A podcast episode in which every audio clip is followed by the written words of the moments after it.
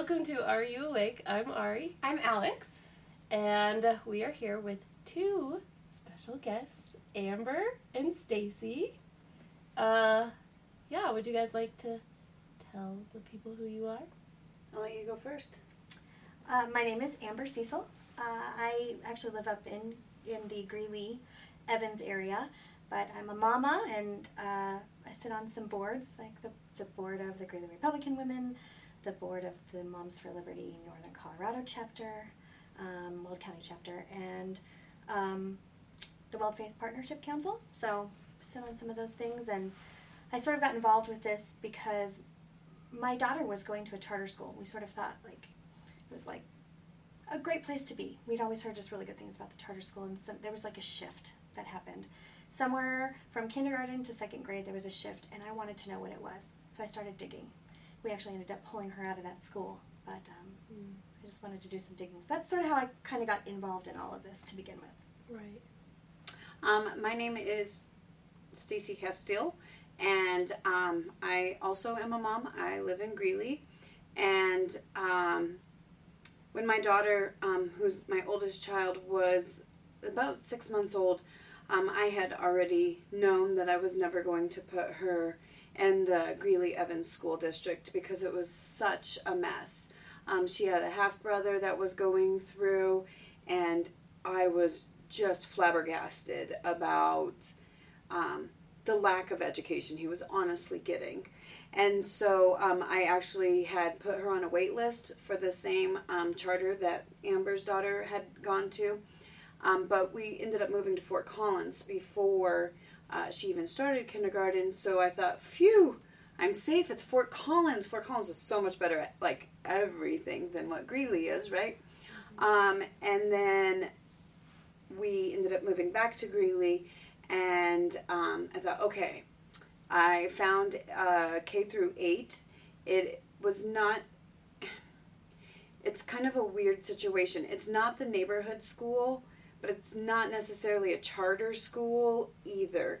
Um, you have to apply to get in, but it's still part of the Greeley Evans School District. And I thought this is a way better place um, to go. In Fort Collins, my daughter was not learning anything about the United States of America, but could make an amazing Islamic flag um, at arts and crafts time. Uh, my husband is in the Air Force, and as you can imagine, that did not fly for him. So uh, my stepson was going to this school, and I thought this is way better. They say the Pledge of Allegiance every morning, so like right there, leaps and bounds. Um, so we got my daughter into there, and um, shortly after that, I started to see more of the cracks um, in the district more firsthand, and so that's when I really started to become more more involved. Um, and then now I have a son who is six. Um, that I he will never ever encounter the Greeley Evans School District um, unless there's some type of drastic change. And and honestly, I don't think he'll ever attend public school because um, no matter what we do with the superintendents, no matter what we do with the school boards, that craziness that's going through is, is it's running rampant in the public schools. And so mm-hmm. he'll probably always go to a private school. Um, and so i've really gotten involved. Um, i started out um, sorry this is a little long-winded. Um, i started out um, attending a greeley republican women's meeting and it was right after the 2020 election and i was just like oh my gosh this is my place. Mm-hmm. um, and then shortly after that january 6th 2021 happened. And um, the Greeley Evans School District sent out an email to us offering um, North Range Behavioral Health, so counseling, um, for the students for the traumatic events that happened at the U.S. Capitol. And that was pretty much, I had had some times where I had spoke up to them and said, this isn't okay, but that was pretty much the, the final the final one, um, I send them probably an email at least twice a month, um, if they're if they are lucky. Um, and so I I really started to say, wait a minute, like, you know, what about the entire summer? when we had Black Lives Matter burning our state down, there was a Black Lives Matter rally in Greeley. There was one here, right? there was Um, one here in Berthoud. Yeah. And so we, I, I asked them, "H- wh- why weren't you guys offering behavioral health services? It was COVID. It was locked, you know, at, in your house time. You guys didn't have any type of suggestions then. And so um, it was kind of that turning of events that made me start to really start to pay attention at a deeper level of what was going on. I started attending the school board meetings. Um, I got on the Weld Faith Partnership Council. Um, I am on the Human Services Advisory Committee. Um, and I have decided that I am going to be running for school board in the Greeley Evans School District uh, this November. So that's, in a nutshell, kind of how I got to where I am. Nice. That's so awesome. Yeah, it's awesome to see moms getting involved and getting on fire and not tolerating what is happening. Yeah. Um, I've disabled my TikTok only because I could see what a time suck it was, and not so much because who's finding it.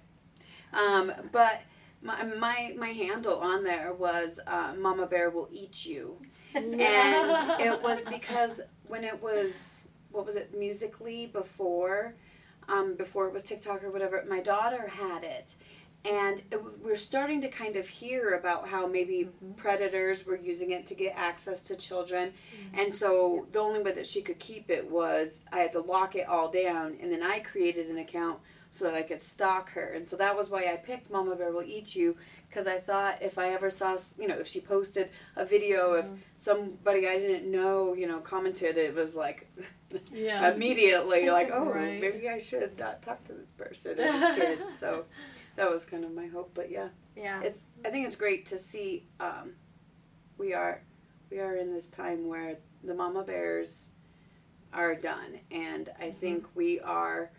Um, shaking our husbands awake as well and and they're getting more involved too Yeah, my and my husband definitely doesn't like any kind of confrontation. He tends to be, you know, like, eh, but I see him get angry now when I'll come home and I'll say, "Oh my gosh, you're not going to believe the email that Stacy got. Oh my gosh, you're not going to believe what I just found out."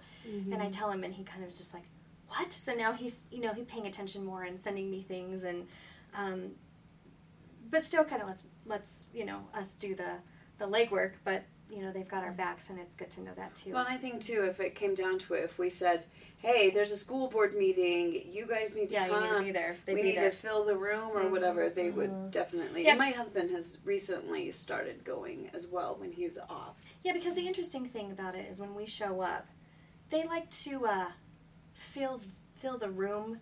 It's like a there's a room that they have to go in. You have to gain access through some doors and through security, of course. And they tend to put us in the overflow almost immediately. Yeah Um, so they know. Uh, They have the who the we all are. boardroom has two entrances. There's the main entrance, and then there's like a little back door by the dais, right next to you know the board members can come in that way without, you know, going through the The commoners door. Uh, but what we started to notice um, in January, January? I think it was, we started to notice that we weren't getting into the boardroom anymore. The door would be locked, but we would see people coming in, and then they were Wow. con- what I would consider maybe a nobody. It wasn't a board member. It wasn't um, a super the superintendent. It wasn't any of her cabinet. It was it wasn't even really teachers or administrators or anything of that nature. It was it wasn't somebody that you would be like, oh, they need to be there because they're presenting or they need to be there. it was not very obvious. And um, I actually had a sit down conversation with the gentleman that's going to be taking over for um, security, the, to be the head of security. Um, when the current guy who's doing it retires, which is maybe Who's- this year, Who's also the mayor of Greeley. Just yeah, also the there. mayor. Um, and so I said, "What is the deal with this? Like, why is this happening?" Because um, at one meeting, I actually got in that door and I got into sorry to the boardroom. Um, but then the next meeting, so two weeks later, I tried to go in through the same door again, and I was stopped. And he said, "Stacy, you can't go in this way. You need to go to the other door." And I said, Okay. So I went to the other door and I started taking pictures of all the people inside of it, and I posted it on Facebook and I tagged them in it, you know, saying like, "Oh wow, look, you guys are telling some people they have to come through this door, and but letting obvious other people." And the the future head of security had said that uh, it is they are letting people who are presenting come in that door because it is getting the the boardroom is filling up a lot more and they want to make sure that they have Mm. a seat Mhm. but um, he, he was he was actually great because uh, the last meeting that we had in February, um, we have a group called the Greeley Dream Team, and they are a, a foundation that raises money to help give Greeley Evans District Six graduates um, scholarship money, and they had probably sixty people in their group. And so he had actually told me that day, hey, you're not going to be able to you're probably not going to find a seat inside the boardroom but he said as soon as they leave because they'll leave as soon as the presentation is done but not the meeting he said you know we'll let you come in and he was great he probably reached out to me like three or four times hey there's you know four extra seats and so then i would go and tell my friends like okay we got you know some people can go in um, i was not able to attend the meeting that they had this last monday but they um, said that he was doing that again where he would come he was very you know polite to the to our side because that's that's really what it's come down to is pretty much our side and their side Their side, yeah, Mm-hmm. Mhm. for sure. That's Yeah. so true. I think people realize that things are happening at a local level. The messiness of politics isn't at the the top level. It's happening right in our hometowns. Yeah. yeah. And that's exactly where it needs to be happening. It, absolutely. You know, it's it's it's actually it's great to see that it's not just us like Mhm. that have been dealing with things. It's not just us that have seen it. Um, that we have this this great, amazing group of, of parents who have decided that enough is enough. Yeah. We're done, Mhm. and we have to have a voice in this. So that would be kind of my advice for people is if if uh, even if you can't flip a board, which that's the hope, right? That we can flip a board and we can we can turn it so that it's not all this left ideology that's coming through. But even if you can't flip it, and you can flip a seat, and you can have Mhm. one person in there who's just pokes, pokes, pokes, pokes, pokes, Right. makes it annoying, right? Yeah. That that that can sometimes, you know, Do something. it actually brings awareness because then you have somebody who's on the floor who's bringing things up, who's bringing awareness to things. So then people in the room are going to go, wait a minute, why Yeah. didn't they let that happen, or why, you know, why why is this going on? Right. well i think it's So- going to encourage more parents to stand up Mhm. as Yeah. well because um, parents are scared to stand Mhm. up um, you know Lots of reasons. it's yeah Lots of reasons. Probably retaliation on their kids. Yes. would be I would think the number one reason why they don't. For sure. And- I mean, and- the bullying in schools. Absolutely, is bullying from awful. teachers. Yes, yes, Yeah. teachers, all the staff, um, you know, and you're right, retaliation. Um, I had complained about um, some of the curriculum that my daughter was getting. Um, it was social emotional learning and critical race theory um, to a T. And so I, I had originally reached out to the teachers and said, I have a problem with this.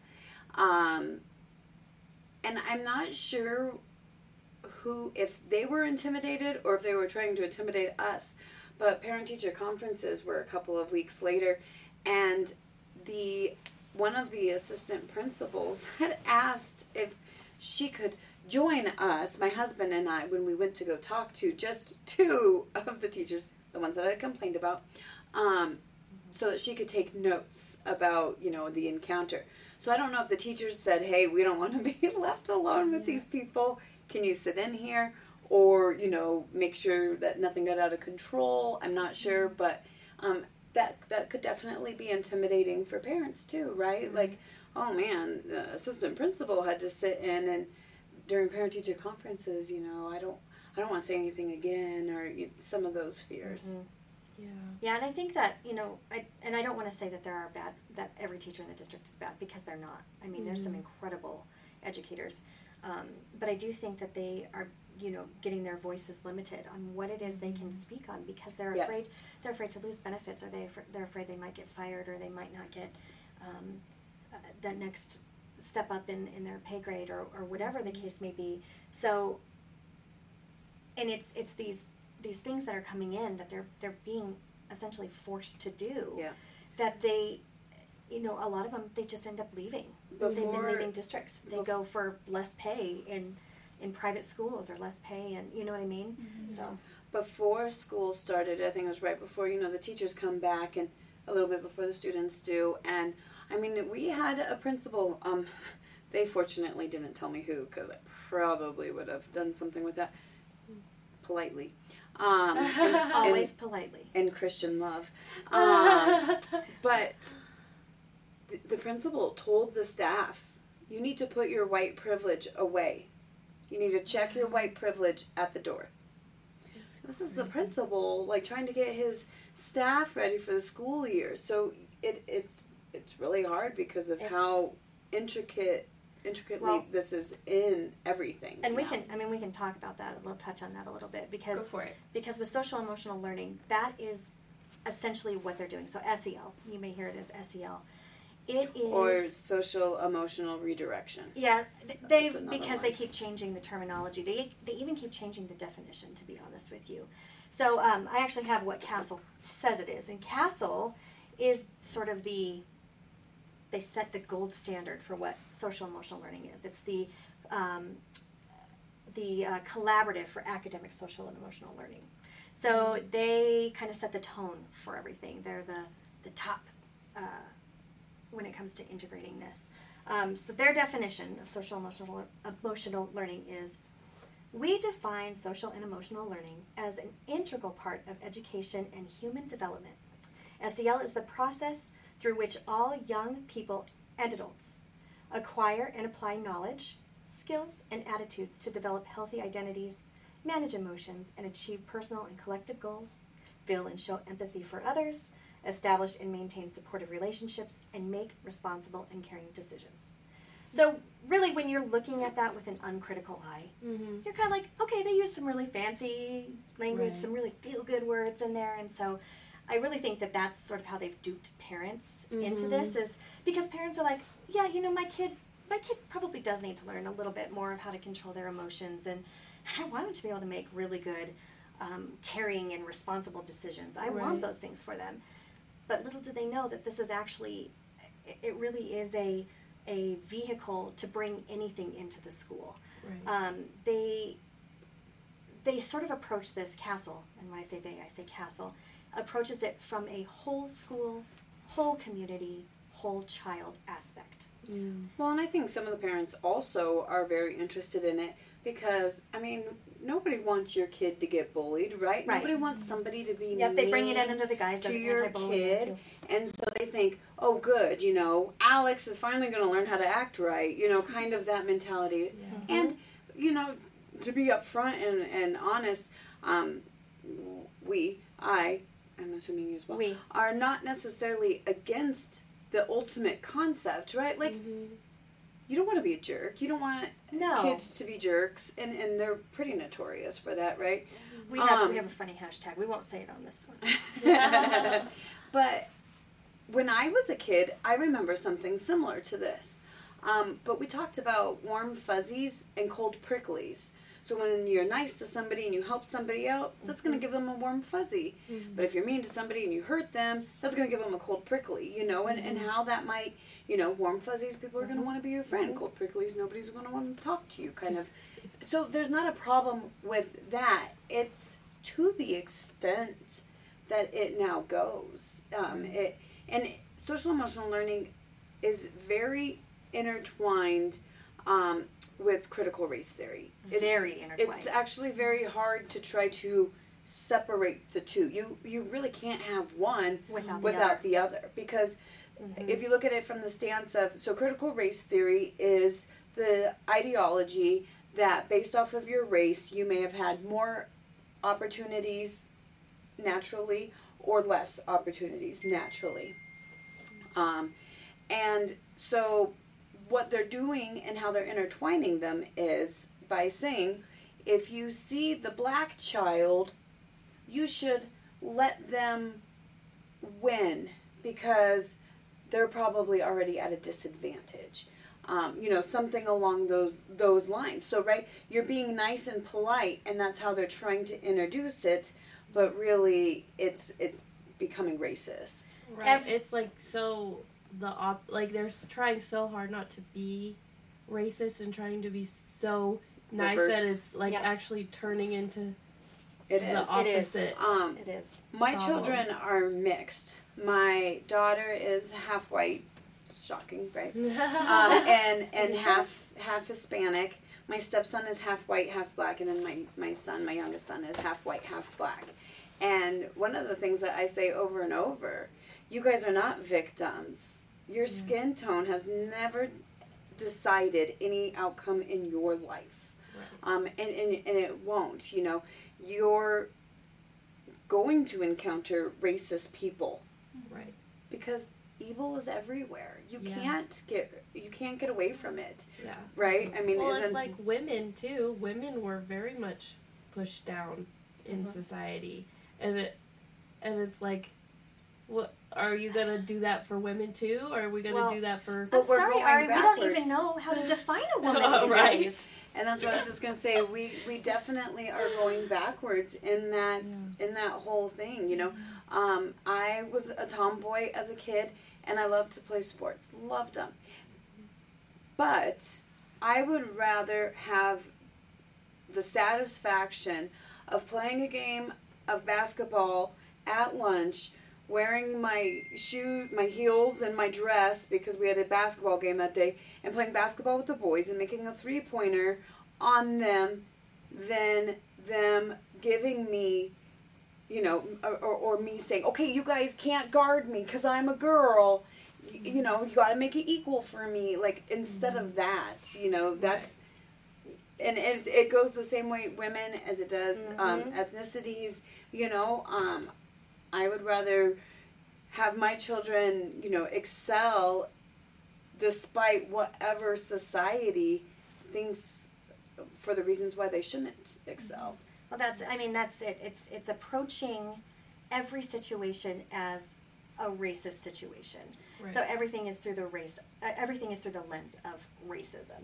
So you say because you're white, you have privilege, um, and actually, you know, you you need to you need to check that at the door. yes. And if you're black or you're or you're brown or even even if your immigration status is is is not, you know, a citizen, that you're immediately, no matter what, you have a disadvantage. you're a victim. Yeah, and so really, when when all of this social emotional learning has come into the schools, it really is a driver for equity, mm-hmm. and we know that equity is not as it sounds. They try and interchange equity and equality to be the same thing, and, and they just aren't. they're not Um, you know, equity is is uh, saying that you're going to have an equal outcome, Mm-hmm. and uh, equality is an equal opportunity. Right. And we want the equal opportunity. Kids should have an equal opportunity, Mm-hmm. but what you get out of it is all what you put in. yeah You're not going to get the same exact outcome for every child because, let's be honest, they're not going to put in the same effort Yeah. Mm-hmm. because they're human beings that way. well They're not going to do everything the same. This also starts to open up a whole other Pandora's box. I bet we didn't even have any real like realization that we were going to encounter.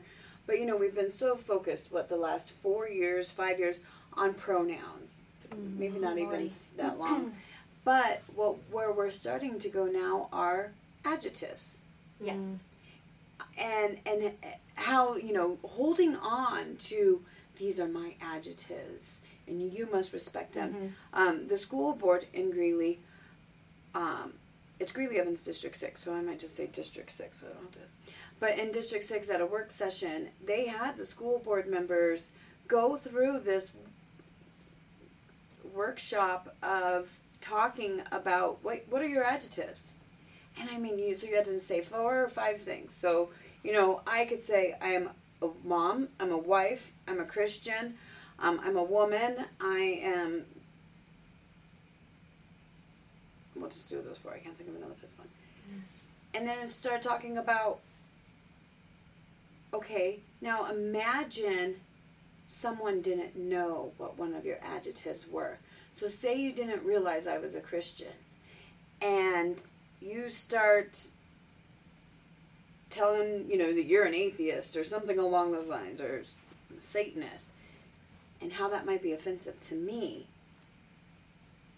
because they don't realize that I'm a Christian and that they should respect that kind of a thing and it's like well maybe we should just be teaching people like try not to be offensive you know in in the first place or or also not carrying offense Right. you know, I mean, how I- whether you're religious or not, how many Yeah. people are walking in offense, always ready to, to be offended, always Ready to be triggered, be right? I'll use triggered. that word, triggered. Um, Well, for- this society is creating a bunch of, I would say, narcissists. Yes, One hundred percent. That's what it's leading to. Is we're just gonna have a bunch of narcissists Well, running well, we've changed from the golden rule. You know, the golden rule of do unto others as you would have them do unto you. Like Yeah. treat me the way you would want to be treated. Mhm. And now it's this platinum rule, right? So Mhm. it's treat me the way I want to be treated. Yeah. yeah. and you should know. Well, that's ridiculous. I don't know how you want to be treated Yeah. because that's I- just I that's don't just know a your ridiculous traumas concept. in life. I don't know Yeah. your. well, and, and it's actually this entire concept of so I'm really upset that when you guys asked us to introduce ourselves, you didn't ask my imaginary friend that was sitting right here the entire time to introduce themselves. Right. Our You bad. know, like like wait a minute. So now we have to actually know you have an imaginary friend. And it's, like it's things that are that ridiculous, you know, and and um and I do I do blame a lot of this on SEL because it's been it's been in the school system for a while. Like it really was introduced in the early '90s. That was sort of the big push on it, and but that's when it wasn't like it is now. Really, there was a big shift that sort of happened. Um, there was this um, the Aspen Institute did this commission where they sort of reviewed SEL um, curriculum and they said, okay, we're going to look at this and then we're going to give some recommendations. Well, they say it's like all these people that it was a, a bipartisan. No, no, but no, it was not. If you start to look at the key players in it, the co-chair of this commission is the co-founder or co whatever he wants to call himself of SEL, mm-hmm. who sits on the board of CASEL. I don't know if he's on the board or if he's the CEO, something along those lines. So he's you know he's this he's a he's a big key player in this, and mm-hmm. you just kind of go, okay, so how can that be an unbiased look at this, right? Mm-hmm. Well, they came back with all of these suggestions, and the people who were involved really were um, like partner groups that they've been involved with. And so one of the things that they said afterward was, well, we just want to make sure that all the resources are available to everybody. Well, it's because they wanted their resources to be available. So, so CASEL comes out in, in 2020 with this shift. Uh, It was a really big shift too, um, from going from just SEL to a transformative SEL. And transformative SEL just brings in a whole other mess of things. Because this is where we're having to look at everything from a social socially acceptable answer right? A politically correct answer a politically correct lens on everything. And so that's where it's just gotten a little messy. And you you see the shift and you, you feel it. Um, and again they do this whole child whole community whole school aspect to it meaning it has to be part of every part of school yeah, they, in District we're talking like they're- wood shop and PE. are- music. District Six is now And add, entering it into music. How, how do you? Um, was it CASEL that had um, the the description of love bombing? Oh yeah. Okay. So I wanted to touch Okay. on that with something that so you had said. so okay. They're they're basically putting this blanket on the entire school and saying we're going to do this psychological mental health curriculum for the entire school. Right. That's what we're going to do. Now, of course, we're going to come up with some kids who are going to be really difficult Mm. to change. Right. Mm. because I've actually found that children who are rooted in Judeo Christian values Mm. tend to be really hard to shift out of that. Oh. So it's really hard to get them to conform. So now we, we really need we need to com- combat that because we can't have children thinking for themselves, right? We need to teach them how to think and feel and react and decide. So, uh, was it state of Indiana? State of Indiana? Indiana. they uh, joined up with Butler University, and they came out with a neuro. What did I call it? A neuroscience toolbox, like a like a way to combat this with lessons and a hundred different different videos that they can watch. And one of the things they were talking about in it is neuroplasticity. I don't know if you know what neuroplasticity is. I remember hearing about that. Okay, so neuroplasticity is is sometimes it's referred to as the brain's like superpower. So mm-hmm. it's this concept that you can change the uh, pathways in your brain Right. based on different stimuli and trauma and, and different things that sort of come at you. So brains are not hardwired like they once thought, right? Your brain Right. really it it develops rather quickly in, when you're little, um, and they really thought that for a long time it was hardwired. That was it Yeah. whatever you learned, that was it. But Right. they've decided now that neuroplasticity exists and that you can actually change those pathways Mhm. by by introducing different habits, different feelings, different Mhm. different ways of thinking and feeling. So now Mhm. you've changed your brain. So essentially they're trying to brainwash our children. I mean any way you any, any way you slice or dice it, they're trying to change how your child thinks and feels Mhm. and changing the pathways in their brain.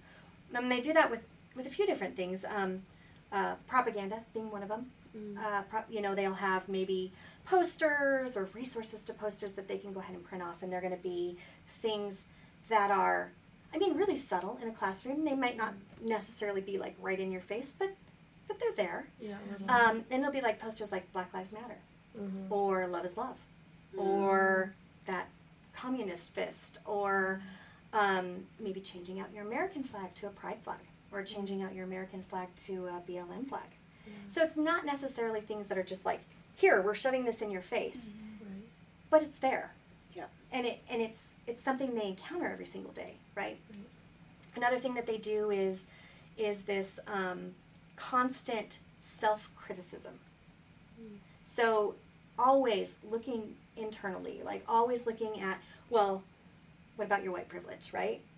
Um, these things like that, or well, you're black, so I'm sorry, you just you're Yeah. already oppressed. So Mhm. so it's, it's this constant like self look, and I and I think reflection is good. Reflection is not a bad thing, but in the context that they're doing it, it just doesn't work, right? It just doesn't work. Um, and then and then they do the love bombing. The love bombing is Do you guys know what love bombing is? Have you heard of it? I don't think I- I have. I've heard of it with like narcissists. So that's why I wanted to bring it up because Yeah. yes, so love bombing is what like what we're starting to find is like the number one tool that a narcissist will do.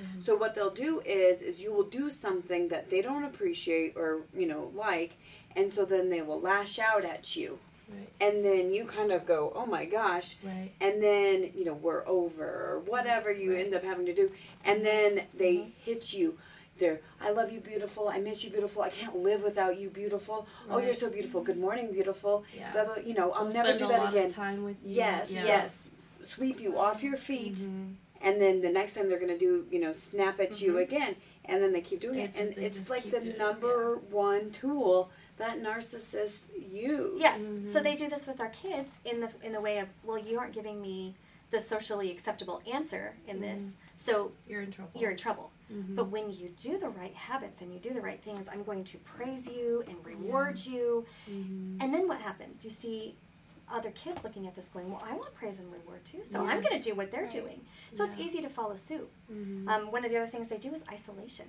Isolation is huge for kids because Mhm. they want to be accepted. Mhm. Adults want to be accepted. We see Mhm. it in uh, in grown adults that that really they they want to have a group of peers that accepts them and Mhm. and um, when you can use isolation as a tool for that love bombing, right? Well, you didn't do what we wanted you to. You need to go over here. Kids, when they feel that, they're going to avoid that at all costs. I know Mhm. my daughter specifically has really big issues with being left out. That's a huge thing for her. And and so that would easily be a way to manipulate, right? An easy tool to use. well and not only a tool to use but tricks to teach right Mhm. I mean, like you said, turning them into narcissists, I, we are. We are teaching them all of these very scary tactics.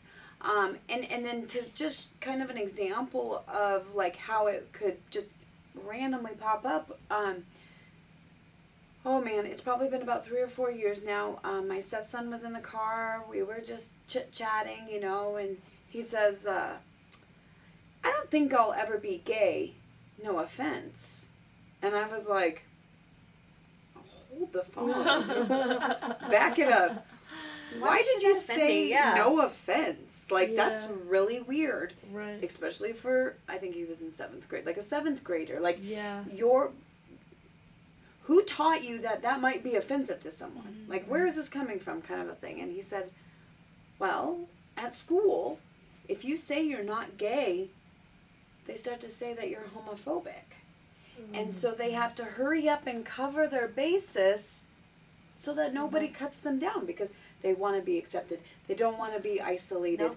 they don't i mean i don't know if, if, if somebody said I, I don't think I'll ever be straight, no offense, I wouldn't be like, huh, offended. Like Yeah. no. And and and I don't think that a gay person would would have the same response No. either if he would have said I, I don't think I'll ever be gay, but Right. cool. Not your cup of tea. No big deal. Right. You know, kind of a thing. And but this is what they're implementing. Um, we have a teacher in the District Six that um, th- this is a little bit of telephone, so I'm not going to say exactly, but it sounds as if they have a high number of potentially transgender children in one classroom, and it's a fourth grade classroom. So it, it, it's just just learning this. Um, you know, there was a documentary called transrect I think it was transrect Transact. I don't know. We've, we've done a lot. I know there's We've- we've there's so many. We've documentaries. We've lot. Um. All very good too. Um, no, it was mind the mind polluters Mind where they were okay. talking about I'm I'm a nice person and so I want to be an ally, right? So I join an ally group on Facebook. Go gay people, yay, kind of a thing. Mhm. And then they said that when they were supporting them, then they had people start saying, "Well, don't you think you're gay? You're probably gay. Oh, you like to play softball? Oh, you're a lesbian. You know, like things like that." Mm-hmm. And then it was like, "Oh, you like to play softball and you're a tomboy? Maybe you're trans." You know, mm-hmm. and so it's it's all of this very subtle, very kind of, mm-hmm. but it, it all starts out of I want to be supportive. I want to be inclusive. Mhm. But it's mind blowing, I guess, that there's this ideology out there that there are people who are truly walking around wanting to intentionally exclude people just based off of their demographics. Right. Yeah. And wh- uh, this is kind of like a hard question to answer, so it's okay if you don't know the answer. But um, why do you think that schools are doing this? Because I know a lot of people are like, like, don't really know why. You mean SEL? hap- Are you meaning like SEL or like, like, why do you think schools are really pushing this kind of agenda on kids? Indoctrination. Well, well, SEL in itself is like one of the things that they talk about is that it's supposed to make you be these children be better learners. Mm. It's supposed to make it be an easier child to teach. Mhm. So, well, of course, it's going to be an easier ti- child to teach because you're teaching them to all think the same exact thing. Right. But but that's really and so I don't know that it was really is brought into districts with with bad intention. I really think that I think so. that it comes in with good intention. You don't, don't. think so? but well, I, I, mean, do- it depends on who's implementing it, right? So, I think maybe there are people at the top that that it maybe has bad intention with, but I don't think the teachers who are in it are I don't- necessarily the doing it. correct. You know, there know, are there are I would agree 100%. There definitely are teachers that are not in it the, the to to be you know they truly think that it's the right thing and it's a They good do. thing. Um, they do of- these like role playing things. one of our too. school board members currently um, was a teacher in the district.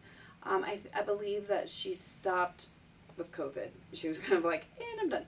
But she says, upfront, honest, she used to be 100% on board with SEL. Because she honestly thought, in the way that it was taught to her, and the way that it was presented to her.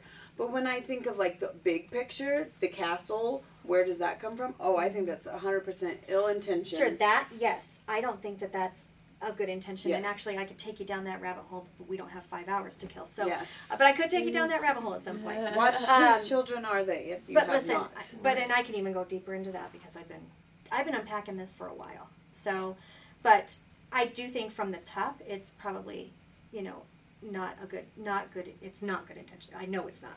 But from the teacher aspect, that's why there's not a lot of pushback when it's initially being implemented because really teachers are thinking they're helping. I, and I really believe that. I really believe that they think that they're helping, and and so when we when we talk about that critical race theory is is just embedded in this, they don't want to believe that because critical race theory people don't like the idea of critical race theory. Well, but there's people out there who they've made it their life's work to to build off of critical race theory. Um, um, Ibram X Kendi, do you know who that is? So he is actually a, a very no, very well known author. Um, he is the one who wrote. Uh, uh, uh, Ibram X Kendi. He's the author of How to Be Anti-Racist. That's, I was trying to think of the name And of the book. Sorry. he actually declared that critical race theory was the foundation of his work. Wow. Okay, so he's and, and he's widely accepted as this very wonderful, powerful activist who I mean he's on college campuses all the time. They had something with him at Aims Community College. Um, his work explicitly calls for explicitly calls for racial discrimination dis- discrimination to redress past injustices. Wow. Okay? I mean, it does. It calls for that. And here's a quote from him The only remedy to racist discrimination is anti racist discrimination. The only remedy to past discrimination is present discrimination. Oxymoron. And the only remedy to present discrimination is future discrimination. So that's actually from his uh, How to Be an Anti Racist. I, I believe Oh, that's where that's from. But it's it's um it's just this this idea of anti-racist, but but when you're saying anti-racist, then you are taking a completely other demographic and shunning them for yes. something. So now they're Mhm. telling white children, well, we're going to be racist against you because you have white privilege, right? Right. Well, we have, um, so all of the schools have a diversity team, DEI, diversity, Um, equity, and inclusion. and they they have. I wish I would have brought it. I should have thought of that. But they have ten. So the at Greeley West, throw that one out there. Um, they have ten subgroups to their diversity, and I'm not going to be able to remember all of them. But there's like family networking. Um, there is equitable grading. There is the LGBT IA plus, I believe is how those letters go. Um, there's social and emotional redirection. Um, so many like it's it's absolutely insane, and and they truly do think that they're like doing the right thing by you know um, talking to them and, and trying to include all of this. But then when you take a step back and say, okay, that's great, you guys are implementing this in your everyday lives but like how is this preparing our children for the for the real world right? Like Yeah. this stuff is not this isn't how this is really going to go in the real world. But what they've done is and and kind of on to like when you had asked about why they're doing this like i'm i immediately thought bigger picture. But mm-hmm. it, It exists, it yes. is to to stop the independent thinking. It is. to, to stop that individuality you know that somebody might have that might possess because they want to make it fair you know for for everybody um, you know they talked about getting rid of the valedictorian and salutatorian salutatorian Salutatorian. Thanks. um, Valedictorian, salutatorian. Yeah. And only because valedictorian. because it's not fair you know and i'm like But how is it not fair? I mean, they work their butt off to you get want to there. push yeah right. and and if i know that Yeah, I- merit just has gone- economy. yes and that's That's the big vehicle that this is, and that that's the rabbit hole that would take me hours to get through. But That is- right. Well, and they talk about so they talk about getting our children ready. Um, it, someone to has to graduate to be in that new society, right? right Mhm. to graduate, you have to be career and college ready. That's what they call it. So you think, right? I'm somebody that can learn a trade, I'm somebody that can attend college. That what you think, but it's not. It's actually, are you inclusive? Mm. Are you nice to people? That's what they're truly focusing on. So they're dumbing down our kids. It's it's proven. You know, people think you're crazy for saying that. You're not. Um, No. we have currently just a couple of stats. Um, in 2020, the graduating class of 2020 for District 6, of the students that went on to college, 43% of them needed remedial classes. Oh, wait, I'm sorry. You can't call them remedial anymore because that's not inclusive and it might make somebody feel yucky inside that they have to go through that. Well, Oh. So one of the other tools that they use, you know, in this neuroplasticity thing, um, they do these role playing scenarios, and usually it's something around something's social injustice of some kind, right? And so they have kids act out these different scenarios, and they have to come up with the solution to it, but it has to be a socially acceptable solution, right? Mm-hmm. So that's desensitizing our kids Right. because mm-hmm. you're telling them how to think and feel and react and um, decide and that's mm-hmm. really the four components of this is is they want they want to rewire how they how they think but they're desensitizing to them to to not know how to think because mm-hmm. now they're going to be presented a situation and they're only going to know how to respond in that manner. Mm-hmm. So that's that's one of the other big things that they really do. I mean it's it's in every grade every mm-hmm. subject.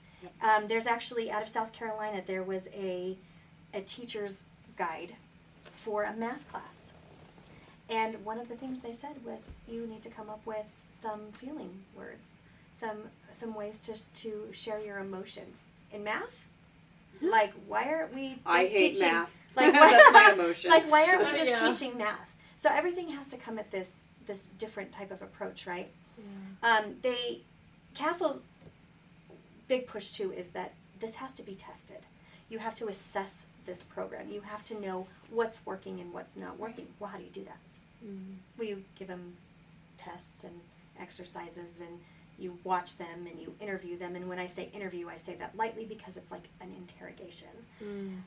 Um, they do these exercises in class where they'll get questions and they've, they've got to answer them. And it might be something like, How do you feel about your changing body? How do you feel about your, your chest, your hair, I'm just kind of getting Your into height, the surveys. right?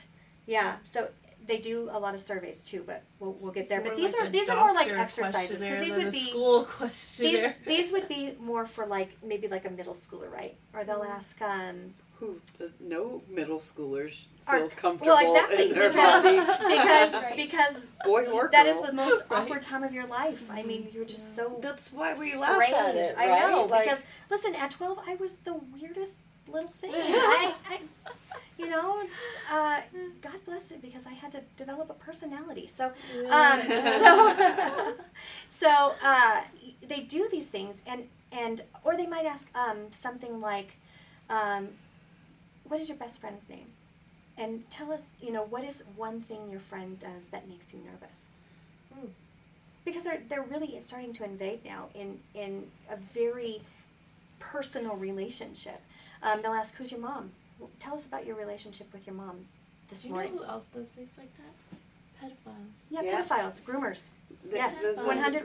groomers, a hundred percent. And and that's one of the other things too is, I mean, if I put on my tinfoil hat for a moment, um, I th- think there we're all tinfoil is- hat wearers. I mean, what better place, right? What I better mean, place? w- so we already know about groomers, right? Or, or pedophiles, sorry, about pedophiles is they're going to try to mm-hmm. flock to children, right? Yep. So they're going to be mm-hmm. teachers, they're going to be daycare, the, you know, the, mm-hmm. in churches, y- in, you know, children's ministry, like all of that stuff, that is Not where, oh, Yeah.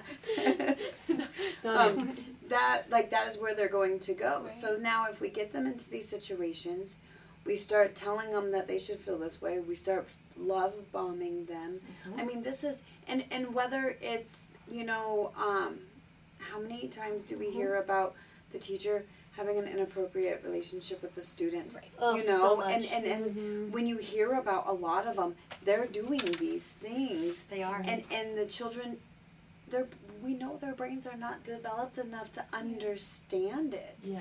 And so we're having to, um, you know, look at it from that lens and, and also be concerned because, um, you know, so we're telling them to feel this, feel this way, to treat people this way, but, and we, we won't get into this too much, but then we have sexually explicit books Mm-hmm. um, in the schools. There's a book called Beloved, and it actually has um, rape.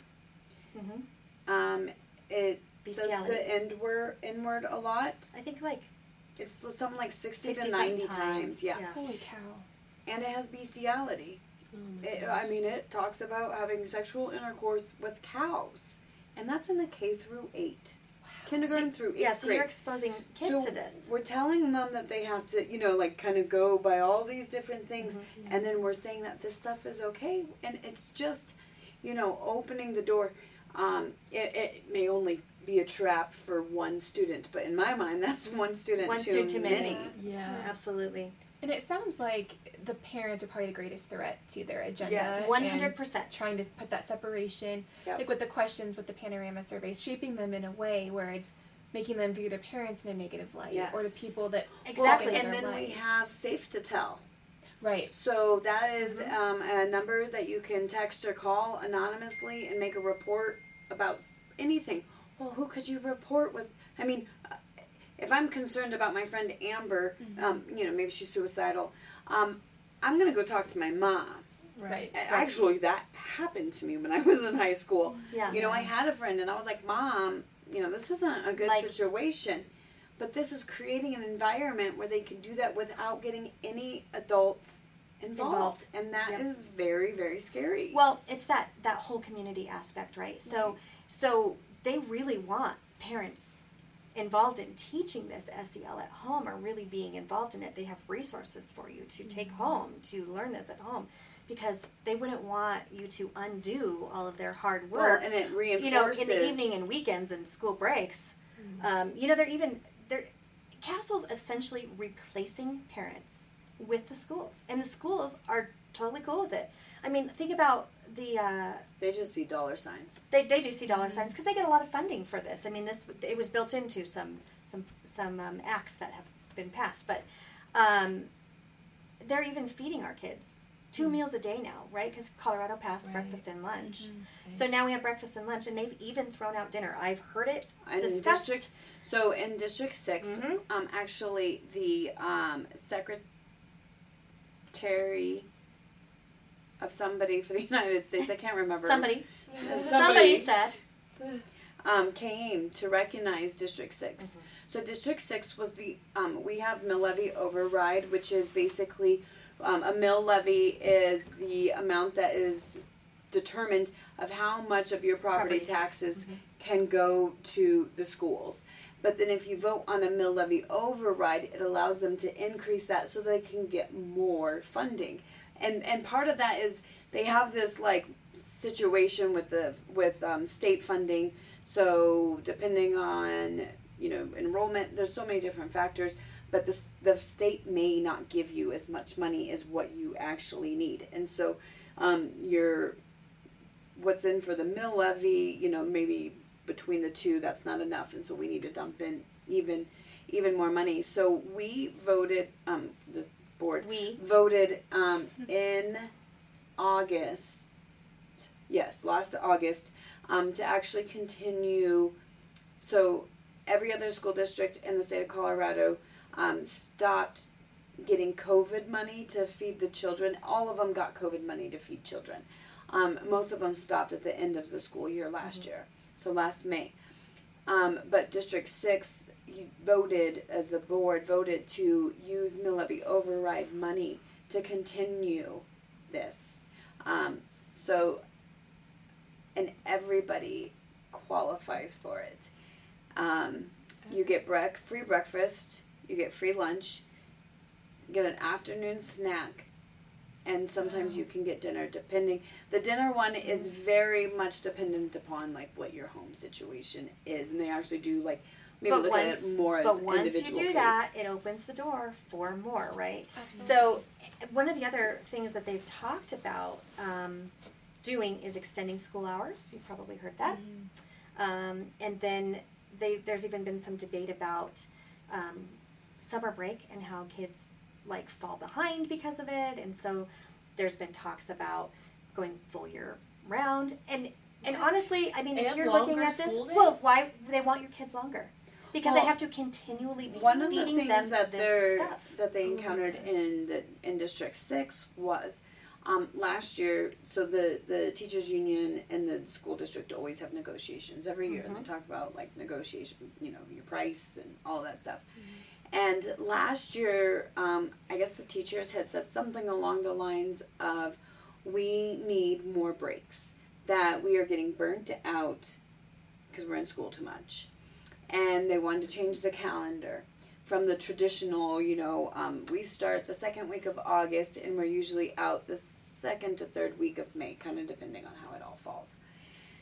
And uh, they looked at four different ones, and it was so interesting to see because there were teachers and parents who were really getting involved and saying, We don't like this. Um, one of them was the extended calendar, which would basically give the children a a spring break every month. You'd get a week off every month, um, starting in October. Because no, I'm sorry, starting in the end of September um, would be the first one, and it's kind of like you know you guys have barely been in school for Like for a month minute. and You've a been in school half, for a and you already need a whole week off. But one of the perks that they did say to it was that um, they would be able to, you know, everybody goes to Disney World for spring break or, you know, those types of things. It would be off cycle so that they could go. But it was going to, that schedule was going to only give them a five week summer.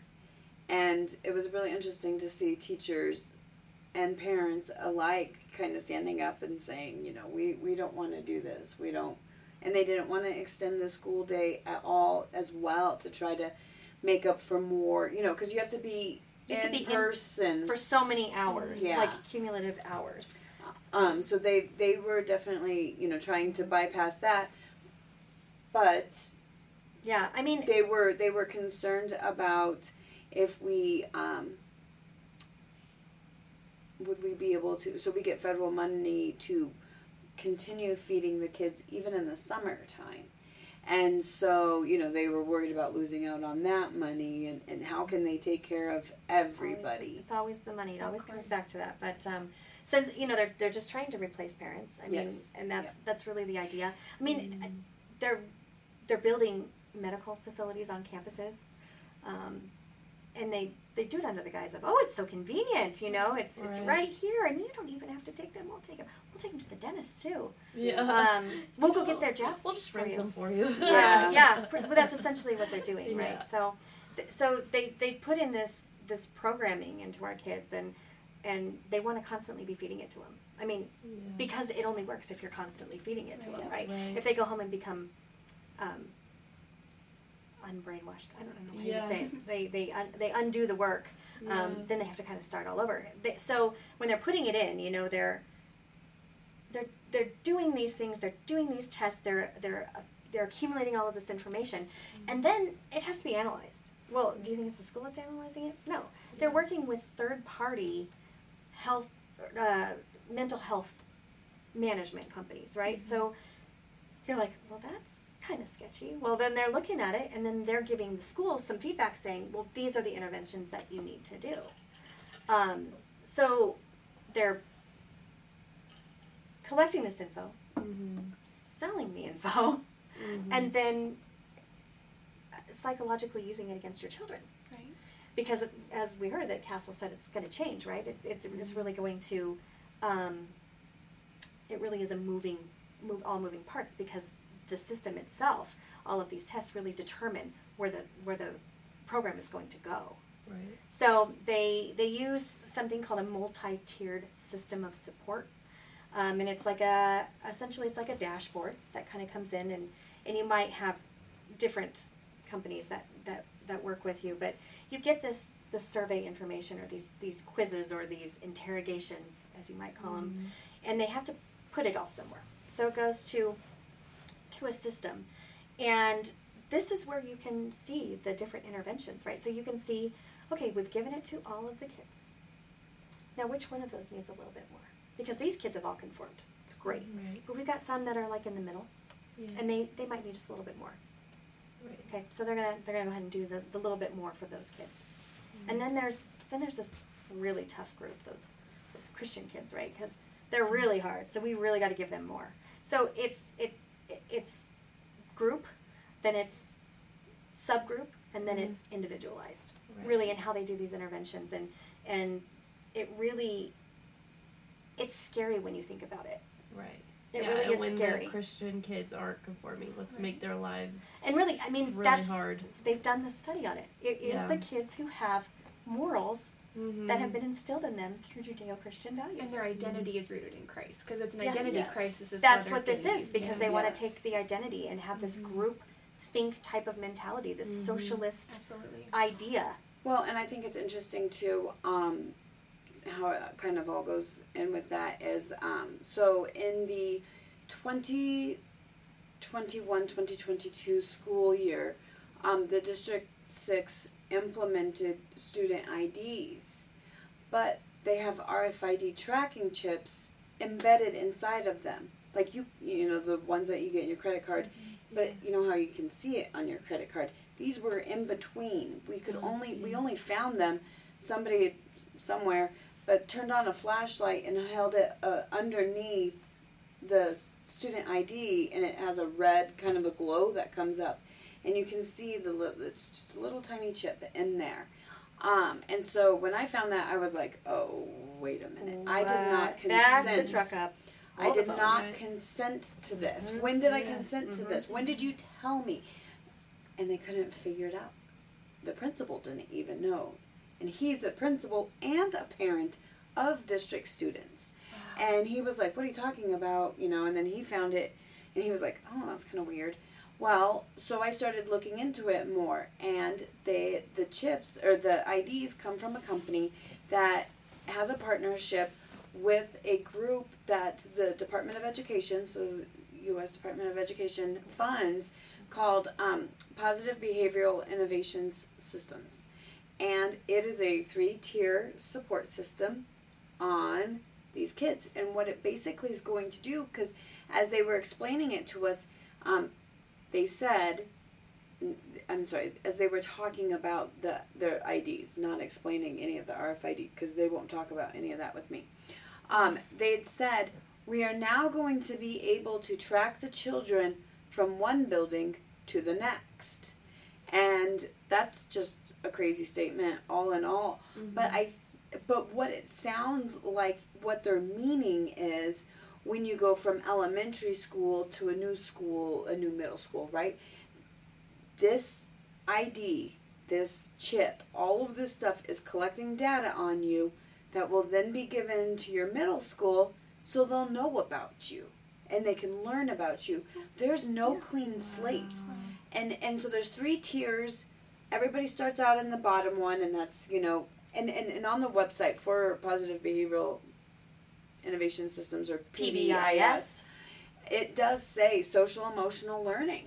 And it's so okay, you're everybody's in the bottom tier, everybody's doing good, but then if you're, you know, a problem child, a Christian, we don't know exactly what, you're gonna get moved up into the next one. We're gonna have to do they're a little bit more for you. yeah, so then you're Oh gonna do a little bit more, and then you're gonna move up See into the all top fits? tier if you're truly a problem child. So like the um, kid that just shot up Denver East, um, I'm not sure if they have this there. I would assume because it's a Denver school and Yeah. we know Denver, um, but he would have been in the top tier because Of he needed of interventions because he needed a um, you know he was on the safety plan to make it safe for him for the other kids To for, him, to be, there. at school Mhm. but that would have all been in there and say he transferred to another school inside the denver school district it would have gone with Well- him and they would have all known that these were steps that needed to be done with him eh, which in this situation the denver east situation um, i can see the benefits to it Yeah, because it's it, this one was you know a behavioral thing that is putting other people at risk, right? Mm-hmm. But there are some of these things that are just because they just aren't going to budge on their belief system, Right. Uh, last year at um, one of the high schools in Greeley, they had uh, Gay Pride Week. And this one kid, he was so offended by that because he was like, I don't get a straight week. Like, what are you talking about? This is so crazy. And so he went home and he made a shirt that said, Stop grooming me, and had the American flag on there. Well, he he then had like a target on his head because he spoke out against the agenda. His mom has a target on her head because she stood beside him. And I mean, they were getting him with the craziest stuff. They tried to say he stole um, a, a hand weight. Yeah, because he put his hand down by his side and then picked it back up and put it on the counter. And they said he tried to steal it. Oh my god. A word. hand weight? A hand weight. Like, Ooh. so, so they're they're they're compiling all of this information, right? And you, you, you sit here and you wonder, like, who's who's doing it though in the school? And essentially, it's teachers who don't have this kind of training, but they're they're doing these mental health type exercises with our kids. Yeah. And mm-hmm. and really, I mean, it should be illegal, and, and I mean, I think technically it is because if they're if they're practicing mental health medicine Yeah. or medical things without a license and without it being in a Right. controlled environment, it's illegal. So Yes. not only should they stop doing it, but they should also probably be in prison for doing it. Right. I For mean, but. I don't think that they all really know exactly what it is they're doing. Yeah. Um, but these kids are, are doing these tests, you know, and when we were talking about, like, tell me about your mom, I, you know, I think of things like that. Like, my kid and I, we go rounds in the morning oh yeah. Because she is a turd sometimes. Yeah. And so we go rounds, and I think, you know, when she gets to school, oh man, if someone asked her immediately about me, she'd be like, my mom, You know, You're this right. dramatic fashion about how horrible I am because I made her get dressed and I can't believe that I told her, you know, That you she know, had to brush her hair. I had to brush her hair, you know, something ridiculous, but Right. but you know, to her that was a big deal. Right. So they're taking things.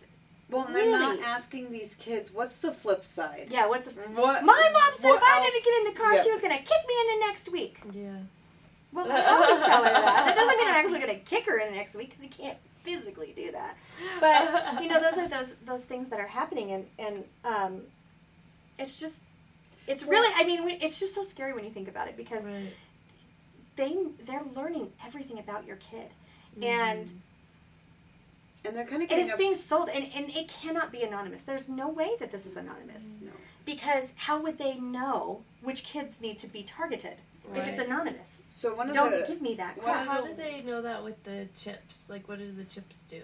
In Oh, well i'm assuming i mean if it's if it's like another microchip if it's another you know rfid chip those contain information so like with when it's a credit card Yeah. it's all of your credit card information your name your address your you know all of your contact stuff So what is coming up? We don't know. They won't answer me. really. I've asked them multiple times. I've suggested. I've encouraged every way that I possibly could that they notify the parents. and we're when not are you going to? Oh, Why the they still they Nope, still to still this have day not. have not notified. If anybody knows, it's probably because of me.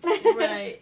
Um, and it, it's alarming that that they're not. That's what I keep saying to And them. is If this there's in all schools? You would say all public schools? You know, we know of a couple of districts in, in Colorado for sure, just because we know the partnerships that they're doing and we've seen the schools that they kind of boast about. Um, I'm sorry, Boulder Valley has it. So um, I did a Colorado Open Records Act against them because they weren't giving us any information, and um, I actually work for um, a general contractor, and so I have a lot of experience with reading quotes, and so I Cora'd Colorado Open Record Act. Um, their the quote from the company that they got them from, and on there they had sample IDs, and they had two districts on there, um, Boulder Valley, which is there's absolutely no shock, Shock, there, right? Um, right. but also Johnstown, Mm. Wow. the Johnstown Milliken district has them. Which is They- so not like a. They actually implemented them um, in the fall of 2020 because it was supposed to help them understand cohorts and you know staying in the right groups Well, and, they sold it. all of They that. sold it to them under the you know, Yep. under the right thing for But them they didn't even it. ask the parents. They didn't even tell the parents. No, parents. the They're parents not. there didn't even know either. They're not. Wow. I mean, when they're doing these tests on our kids, they're not telling us about that either. right. I mean, they say they are. They say they're sending things out, but they're not. Well, right. and, I sent you you an know, email that you didn't. An example, an example of some of these questions that they're asking the kids. Um, so, our district um, sent an email one way for the fall panorama survey, and then sent it a totally different way for the winter. and Panorama is one of those multi-tiered systems of Yes. support. So something you have to utilize to make your SEL work, right?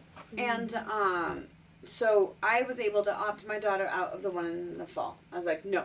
I told her, don't you ever take any surveys. If they ever ask you to take a survey, tell them no. And if they have a problem, you call me. I will Dukes of Hazzard up the front lawn any minute, kind of a thing. Well, what ended up happening was there was a winter one. Um, my daughter was told that she had to do it. It is for a grade, which is explicitly against what the script is that the teachers are given. They're given a script on how to administer these panorama surveys. And so, A um, survey is being graded. so they say it's because it's in homeroom, and in homeroom you have to participate. And so there's this. And so um, my daughter, who ha- has struggled academically, was never going to, I mean, she's not going to not do something and get a bad grade. I mean, she is terrified of that. And so she took it um, against my will. Um, but she did take screenshots of the questions. So these Oh, are some of the questions. Um, my teacher respects my cultural background. It's kind of a weird question. My teacher respects me as an individual. Our classroom materials, books, articles, videos, art, music, posters, etc., reflect my cultural background. How often do you have classes with students from different racial, ethnic, or cultural backgrounds? How often do you spend time at school with students from different races, ethnicities, or cultures? How often do teachers encourage you to learn about people from different race, races, ethnicities, or cultures? And there's a couple more, but you can kind of see where it's going.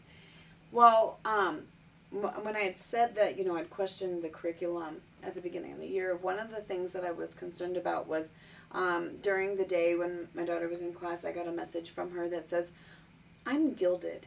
And I was like, I don't think you're saying what you think. Mm, Like, I think you I know don't think that you know what's going on. Like, that's a weird quote, Yeah, like statement, I guess. Yeah. Um, and and she said, "No, that's that's the color of my skin." I said, "What do you mean? What, what are you talking about? What is going on?"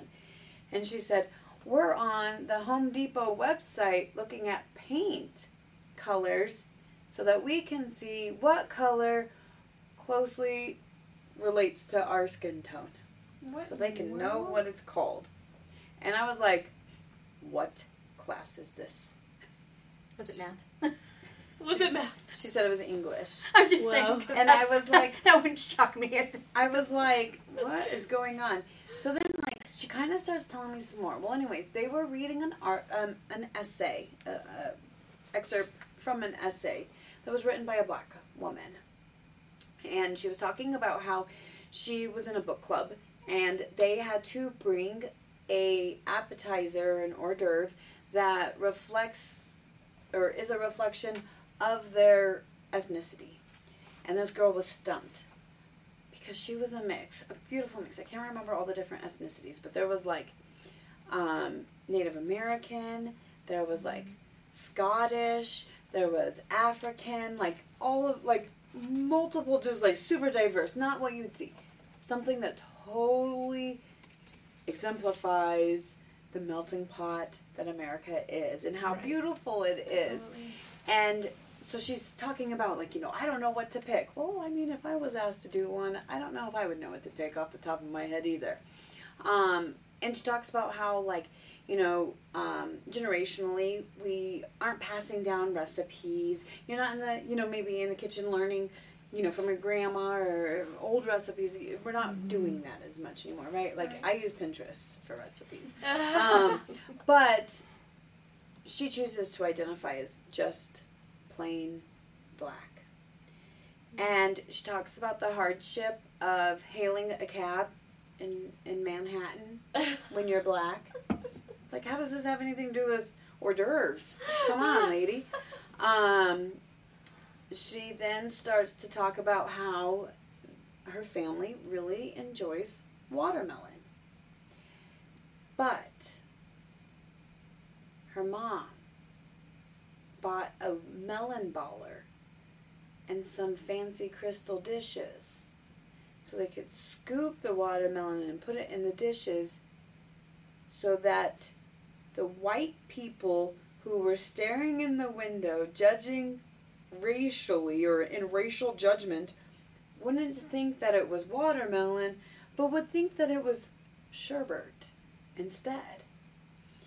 And i mean i it just there's so many weird things she starts talking about like describing the watermelon and she's like it almost sounds like she's describing boobs it's very uncomfortable like Oh. oh, is this even and, I- and she's like talking about like the pink mounds and stuff and i'm like eh, this is weird so i was very upset like what does that even mean i've been white my entire life and i've Yeah. never, Never looked in someone's looked in window. someone's window and been like, oh my god, definitely gosh. not to see what They're they eating were tacos.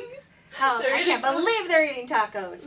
um, and and so this was, you know, right? And and then the teacher had showed them a video of a guy who was talking about looking at the paint section.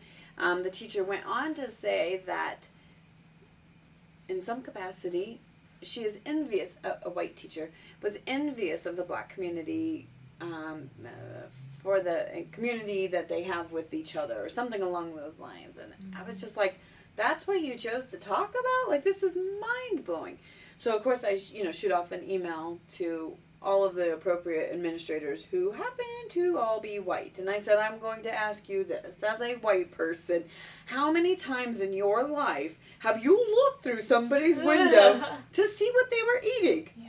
I'm gonna guess none because that's weird. Like Yeah. that's not No, you Normal. Be considered like a peeping tom Right. or something. Like go to the Well, I'm really curious what white food is. But these, right? Right. But these people, yeah. What is white food? they're, they're teaching these kids this, and then the kids are like, "Oh my gosh, I'm gonna grow up, and white people are gonna be looking through my living room window." Like, that, no, no, Casseroles. casserole, Casseroles. Tuna tuna casserole. potato salad. Um, and so it just you know it shows how they're they're teaching them the social and emotional learning of. Oh, hard, life's hard for black people. They're at a disadvantage. they can't even eat. hail a cab. I want to know how this mom got the watermelon. Where did you get it from? Did you stick it under your shirt at the store? Like, Like- someone saw you buy it. yeah. Oh my god. I assume. Yeah, hopefully. And then, you know, one of the other things that we had a major issue with, and it just shows kind of how easy they just kind of slip it in there. Um, the U.S. history teacher was saying that, so we've all heard, I believe, I'm assuming, um, Thomas Jefferson was racist. Did you guys Oh. know that? Oh I've yeah. that. Yeah, Thomas Jefferson was racist, but he's also a rapist. Oh wow. I asked for the proof. Like, where did you find this Yeah, where did you find this at? Um, but there's claims that he had a child with one of his slaves. It, it is known he was a slave owner, Mhm. but that, That was- he that he had had a child with one of his slaves. That's actually not been proven. Right. Um, but if he had, then he forced her because he was the master and she was the slave. So therefore, he's a rapist. Mm. Um, and uh, I actually was just kind of saying it to someone that I knew would probably agree with that craziness. And I was like, "Did you know that Thomas Jefferson's a rapist?" And she's like, "Um, well, yeah, I think everybody knows that." And I said, "I don't think that that's true." yeah. She goes, "Well, if he wasn't, the people he was around were." wow, Ben that's- Franklin. could you He's all imagine? old. Could you imagine if we'd said that, you know, about Will Smith? Like, well, Yeah. He's in Hollywood with Yeah. all, you know, With he the- must be. He must be one of those. Um, yeah.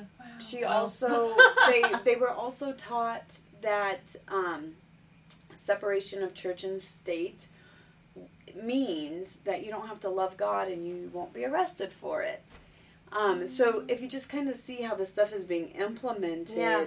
and and just these little cracks. If my daughter didn't have us at home to have already taught her a lot of this stuff, but then for her to come to and say, I mean, she's even come to me and said, like, hmm, what do you think of John F. Kennedy? He's a Democrat, and I'm like, he was he was a good Mm-hmm. person. Like he want you know he wasn't an extremist. He was probably what we would call a you know middle road now, um, more than a Democrat. Yeah. Um, but it just opens the door. I, I mean, Yeah. even as a child of the '90s, um, I feel really old saying that. Yeah, because y'all were born in the 90s. We were Yeah. we Yeah. were taught, or I guess I shouldn't say Oh, taught, more than the men. but we were And we were like in middle school. we were informed that separation of church and state was to keep this church out of public schools. yes. Instead, it's to That's keep the government Out of out of the church. church. That's what I was taught too. And I went to a private school. Yeah. I went to a private school and I went to like pretty good schools, right? Yeah, yeah. And I was taught those things. Yeah. Like, I, I mean, I was. I'm talking like I was 37, yeah. 35, something like that, 36. When I actually found out the truth, I was like, Yeah. huh, interesting. Right. Mine was just the, the deep dive that I did with constitutional stuff, but Yeah. I mean, Uh. it, I mean, I was like But if we have this. not my age now, but several years ago. If we have this Yeah. mentality of, you know, separation of church and state is either so you don't have to love God and you won't be arrested or to keep God out of public schools. But we just found out that one of the brand new high schools in Greeley has a foot washing station for during Ramadan. What? hmm Do they have a Bible reading station?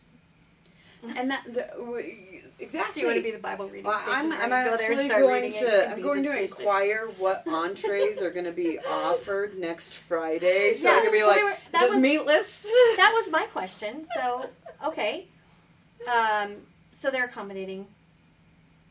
But Ramadan. We're, we're, we're, we're But what having about, we're in Lent right now. So Yeah. what? where are my Catholics at? What are they eating on Fridays? Right.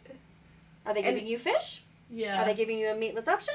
right. Or is salad, which is available every single day, the only option? Right. And same with like Jewish holidays. Yeah. Are they feeding you pulled pork that day? Yeah, right? right. Like I'm very offended.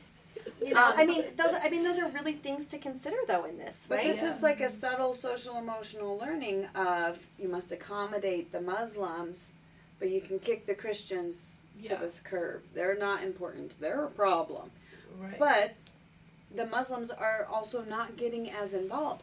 If we could wake up the because we have a we have a large Muslim We do. community in Greeley. we do. Um, Really? Yeah. So Mhm. um, back in 2007, uh, immigration raided JBS, um, the meatpacking plant, and so they needed like like a lot of em- workers were uh, deported, and so they needed to figure out quick how to staff that plant, and so they had a plant. They have a plant in Somalia, and so they went there and said, "We will pay for you to move to America to go work at this meat." So they paid their entire like for their entire move here, got them situated with housing and all of this stuff. So we do have a, a very large Muslim community. uh, but how do we justify, you know, saying it's okay to, to treat one, you know, one way or one another way? It, it's not, and and to say that, okay, this is open for students that need to wash their feet, you know. right. Well, I'm gonna wash them all like the disciples. I'm gonna go over there and wash yeah. feet. Oh yeah. There you go. Well, I honestly thought Just about line 'em saying up. something about that. So, yeah. uh, will we be able to come in on uh, Thursday evening before Good Friday Yeah, so that we we wash can feet? wash the Yeah. feet? Because Right. that's also important to us. Yeah. Yeah, it's it's um it's interesting because really like if they're gonna say no religion is allowed in schools, then it needs to be no religion. And Right. I, I now I don't agree with that. Um, right. I, I I'm I wear my faith on my sleeve, like I'm proud, and Mhm. and um, Well, but if you look at it too, though, but they are teaching. Christianity is what is going to stop and keep them Correct. from this crazy critical race, right? Because Yeah. your identity or Mhm. is in Christ and should Mhm. only be in Christ. Mhm. Um, the social emotional learning. I mean, oh man, I can't tell you how many times we hear about the Good Samaritan and, and, and how like you know that's that's social emotional learning. That's why he did that, and it's like, Right. uh, no. Yeah. And I mean, that's it's great to be a good Samaritan. Everybody should strive to be a good Samaritan, right? Like you should just But- be a good human. But Yeah. if you're not going to also, but you're not hurting anybody, it's probably not the end of the world either. Yeah.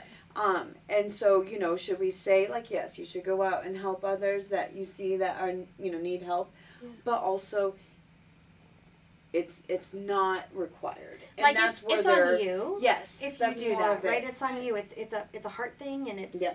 if you if really like for me, if God's leading me to do it, I'm gonna I'm gonna listen, right? Right. Um, well, so one of the big things social emotional learning really like pushes and really, really, really pushes is uh, compromise. They they actually kind of look at that as one of their biggest like virtues, right? Like if you can compromise, you are like a very well-rounded, you know, you're very well. You are a really good person if you can compromise. So then I think about that, and I'm like, okay, compromise isn't always bad because like we all have to do it, right? Like if you're in a relationship, if you're married, like I can't hog the TV all the time, even though I want to. Like I have to compromise and let my husband watch his stupid car shows sometimes. Like that's just how this goes. Um, but I think about if you're constantly compromising. Compromising is really to take something less than you had anticipated Right. right? Um, so someone's bringing in their value or their idea or their belief, and you're bringing in yours.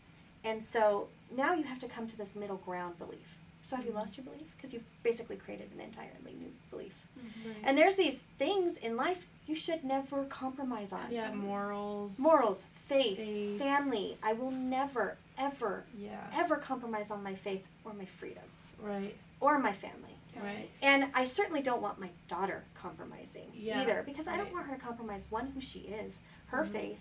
What about when it comes to like her purity? Right. Like this this just changes how Well, things are I approached, mean, right? Look at look Yeah. at how that entire culture has changed. How we went from I I even if you look at like the movie Grease, right? Like how like ooh taboo kind of some of that the sexual umness of it is to you know hot girl summer for little girls and it's like Yeah. no you probably shouldn't be but right. Christianity gets in the way of that right Yeah, it it stops that sexuality Stops the whether- sexualization of children. it's Yes. yes. whether it's you know straight sexuality or um, homosexual sexuality you know whatever Mm-hmm. it is the christian faith gets in between and does. says It no does. don't don't do this stop this you shouldn't live this life i mean th- th- and that's what it is i i can't help but say that this is satan uh, Yeah. at the core of all of it um, Yeah. Kill steal and destroy destroy is really what this really is Right. Fighting powers and It's it's really breaking down the person. Yep. It's really taking them from being a a person who can think and feel on their own, right? You should be able to think and feel. Like I am a I'm a big proponent of the First Amendment. I think you all know that. Mhm. And so I'm going to fight for your right to be as stupid as you want to be. i may And not you- agree with you I am probably not going to agree with you, but I'm going to fight for your right to be stupid. And I'm going to fight for your right to say something stupid. And I'm going to Mhm. fight for your right to believe what you want to believe. Yeah. Um, It's wrong, but it's wrong and you're and you're not right because I you know but but I'm still gonna fight for you um, and so it really is taking that away because Yeah. you're not allowing them to free think you're not Right. allowing them to to analyze a situation with a critical eye and not to be confused with critical theory a critical eye where you really are able to process that information and develop your own sense of Self and. yeah, I mean, there's really like a, a lot of components that come into that, right? And I mean, even out- your self esteem can be Right. developed in in going through the thought process and deciding things and then having successes and failures, right? That's how you develop as a person. Yeah. So when you take all of that away Yeah. and you say everything has to be an equal playing field and you have to think this way and feel this way and Mm, respond this way and decide this way, right.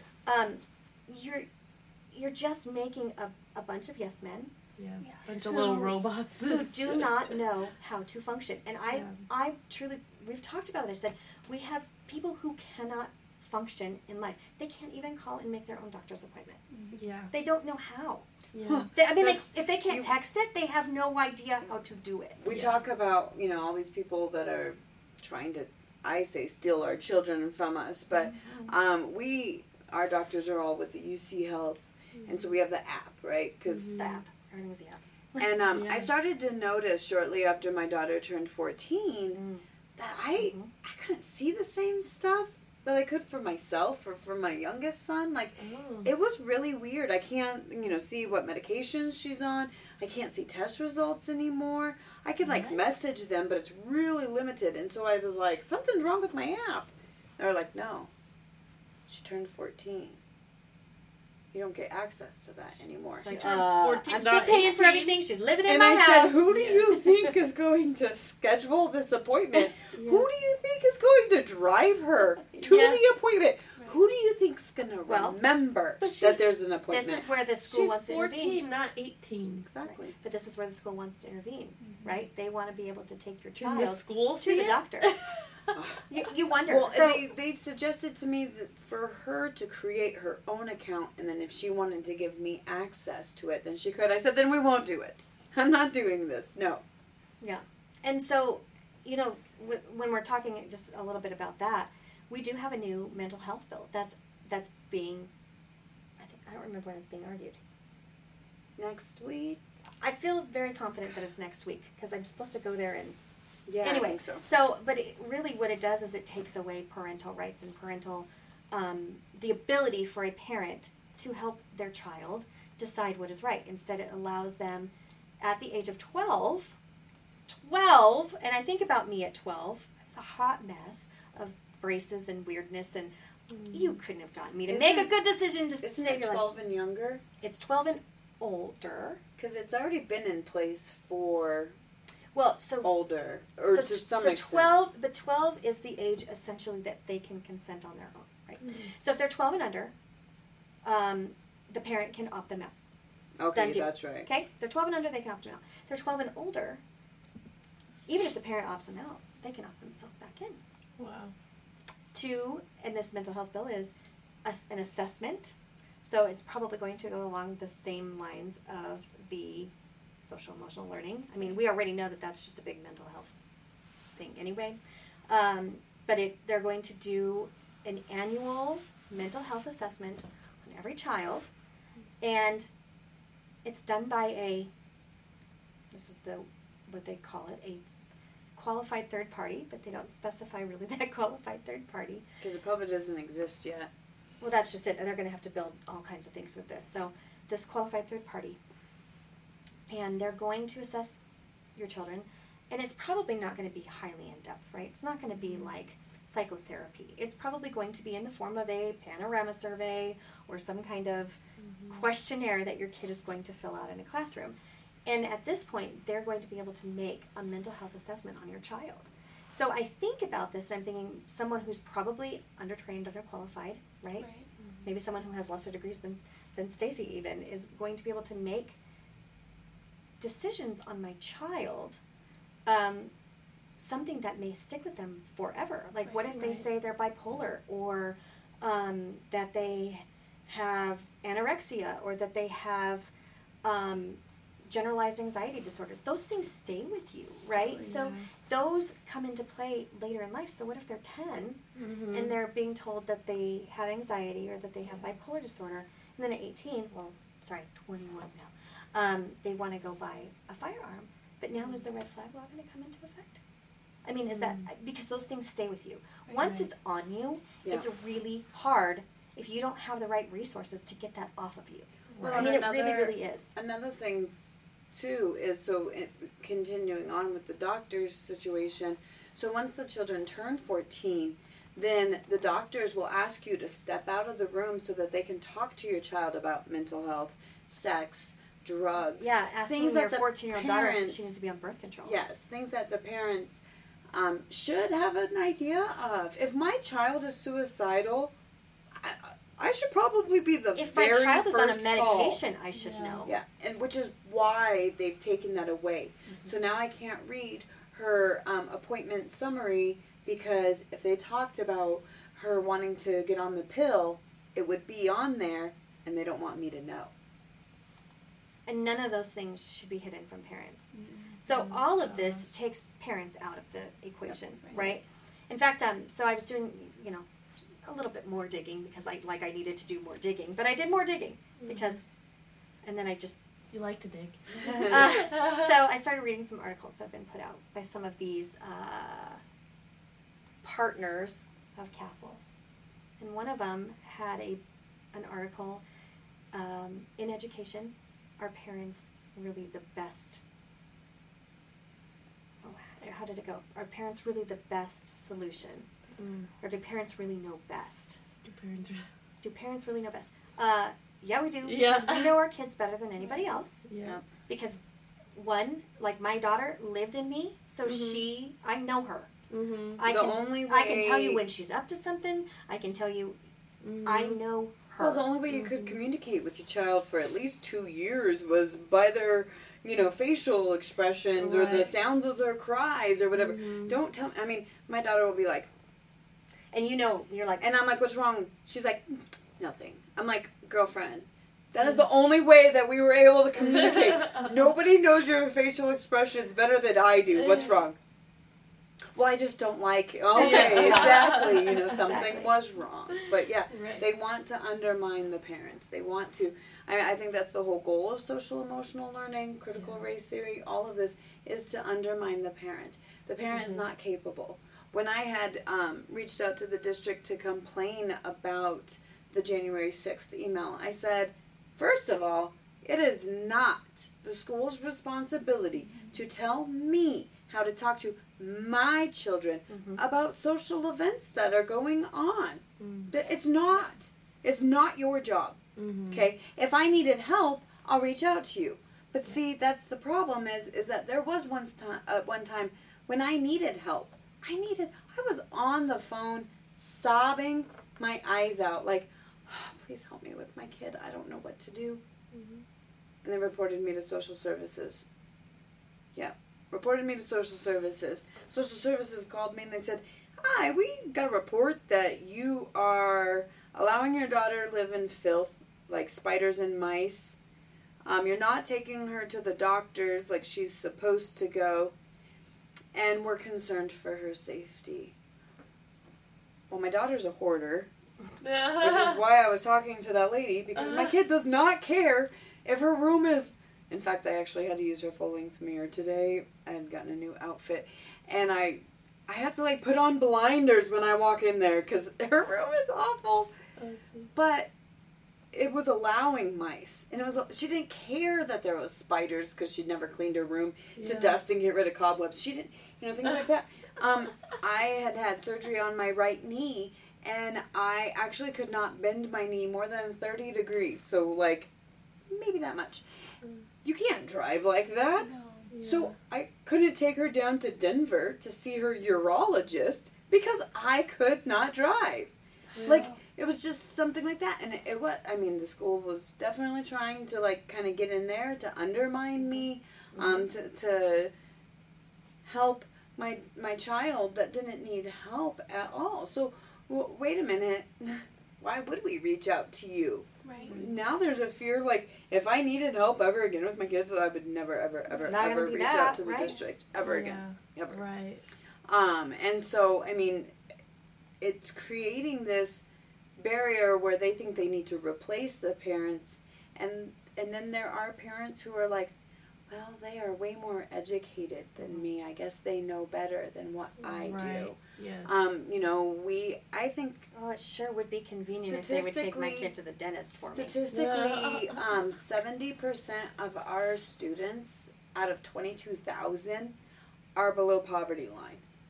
Mm-hmm. And so we are definitely a very low income um, school, and so you know, it might be a single parent household. Um, your mom might have, if you live with your mom, but your your parent, I guess, I'll be uh, inclusive, um, may have to work multiple jobs or can't get you to the doctor, can't get you to the dentist, and and so they're they're hoping Yeah. kind of for that. Um, when I was a single mom before I you know started to finish any college, I might have believed the teachers more than me because they were this is what they went to school for. They would Yeah. know, right? Right. They just you know we have also this ideology that uh, they just want what's best for our kids. But Yeah. that's not always the truth. Yeah. So So final, sometimes they want what's best for them. Yeah. That's true. So, kind of final thoughts to wrap everything up. What are some action items that people can do to either get involved or speak out against this? Or, from your experience, what's been effective? Um, I feel like one of the first things, which might seem kind of weird, is to go to your parent teacher conferences. You need to, you truly do need to meet and know your children's teachers um, to, to kind of understand, you know, where they're at.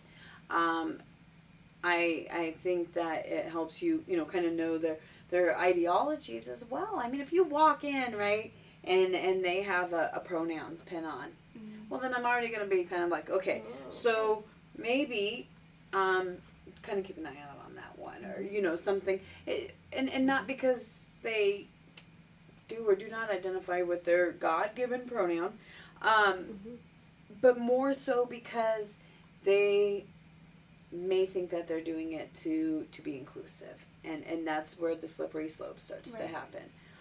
Um, to be involved in your child's school work understand Mhm. what they're learning understand what they're talking about in class When they send back the work that's graded, look through it. Yeah.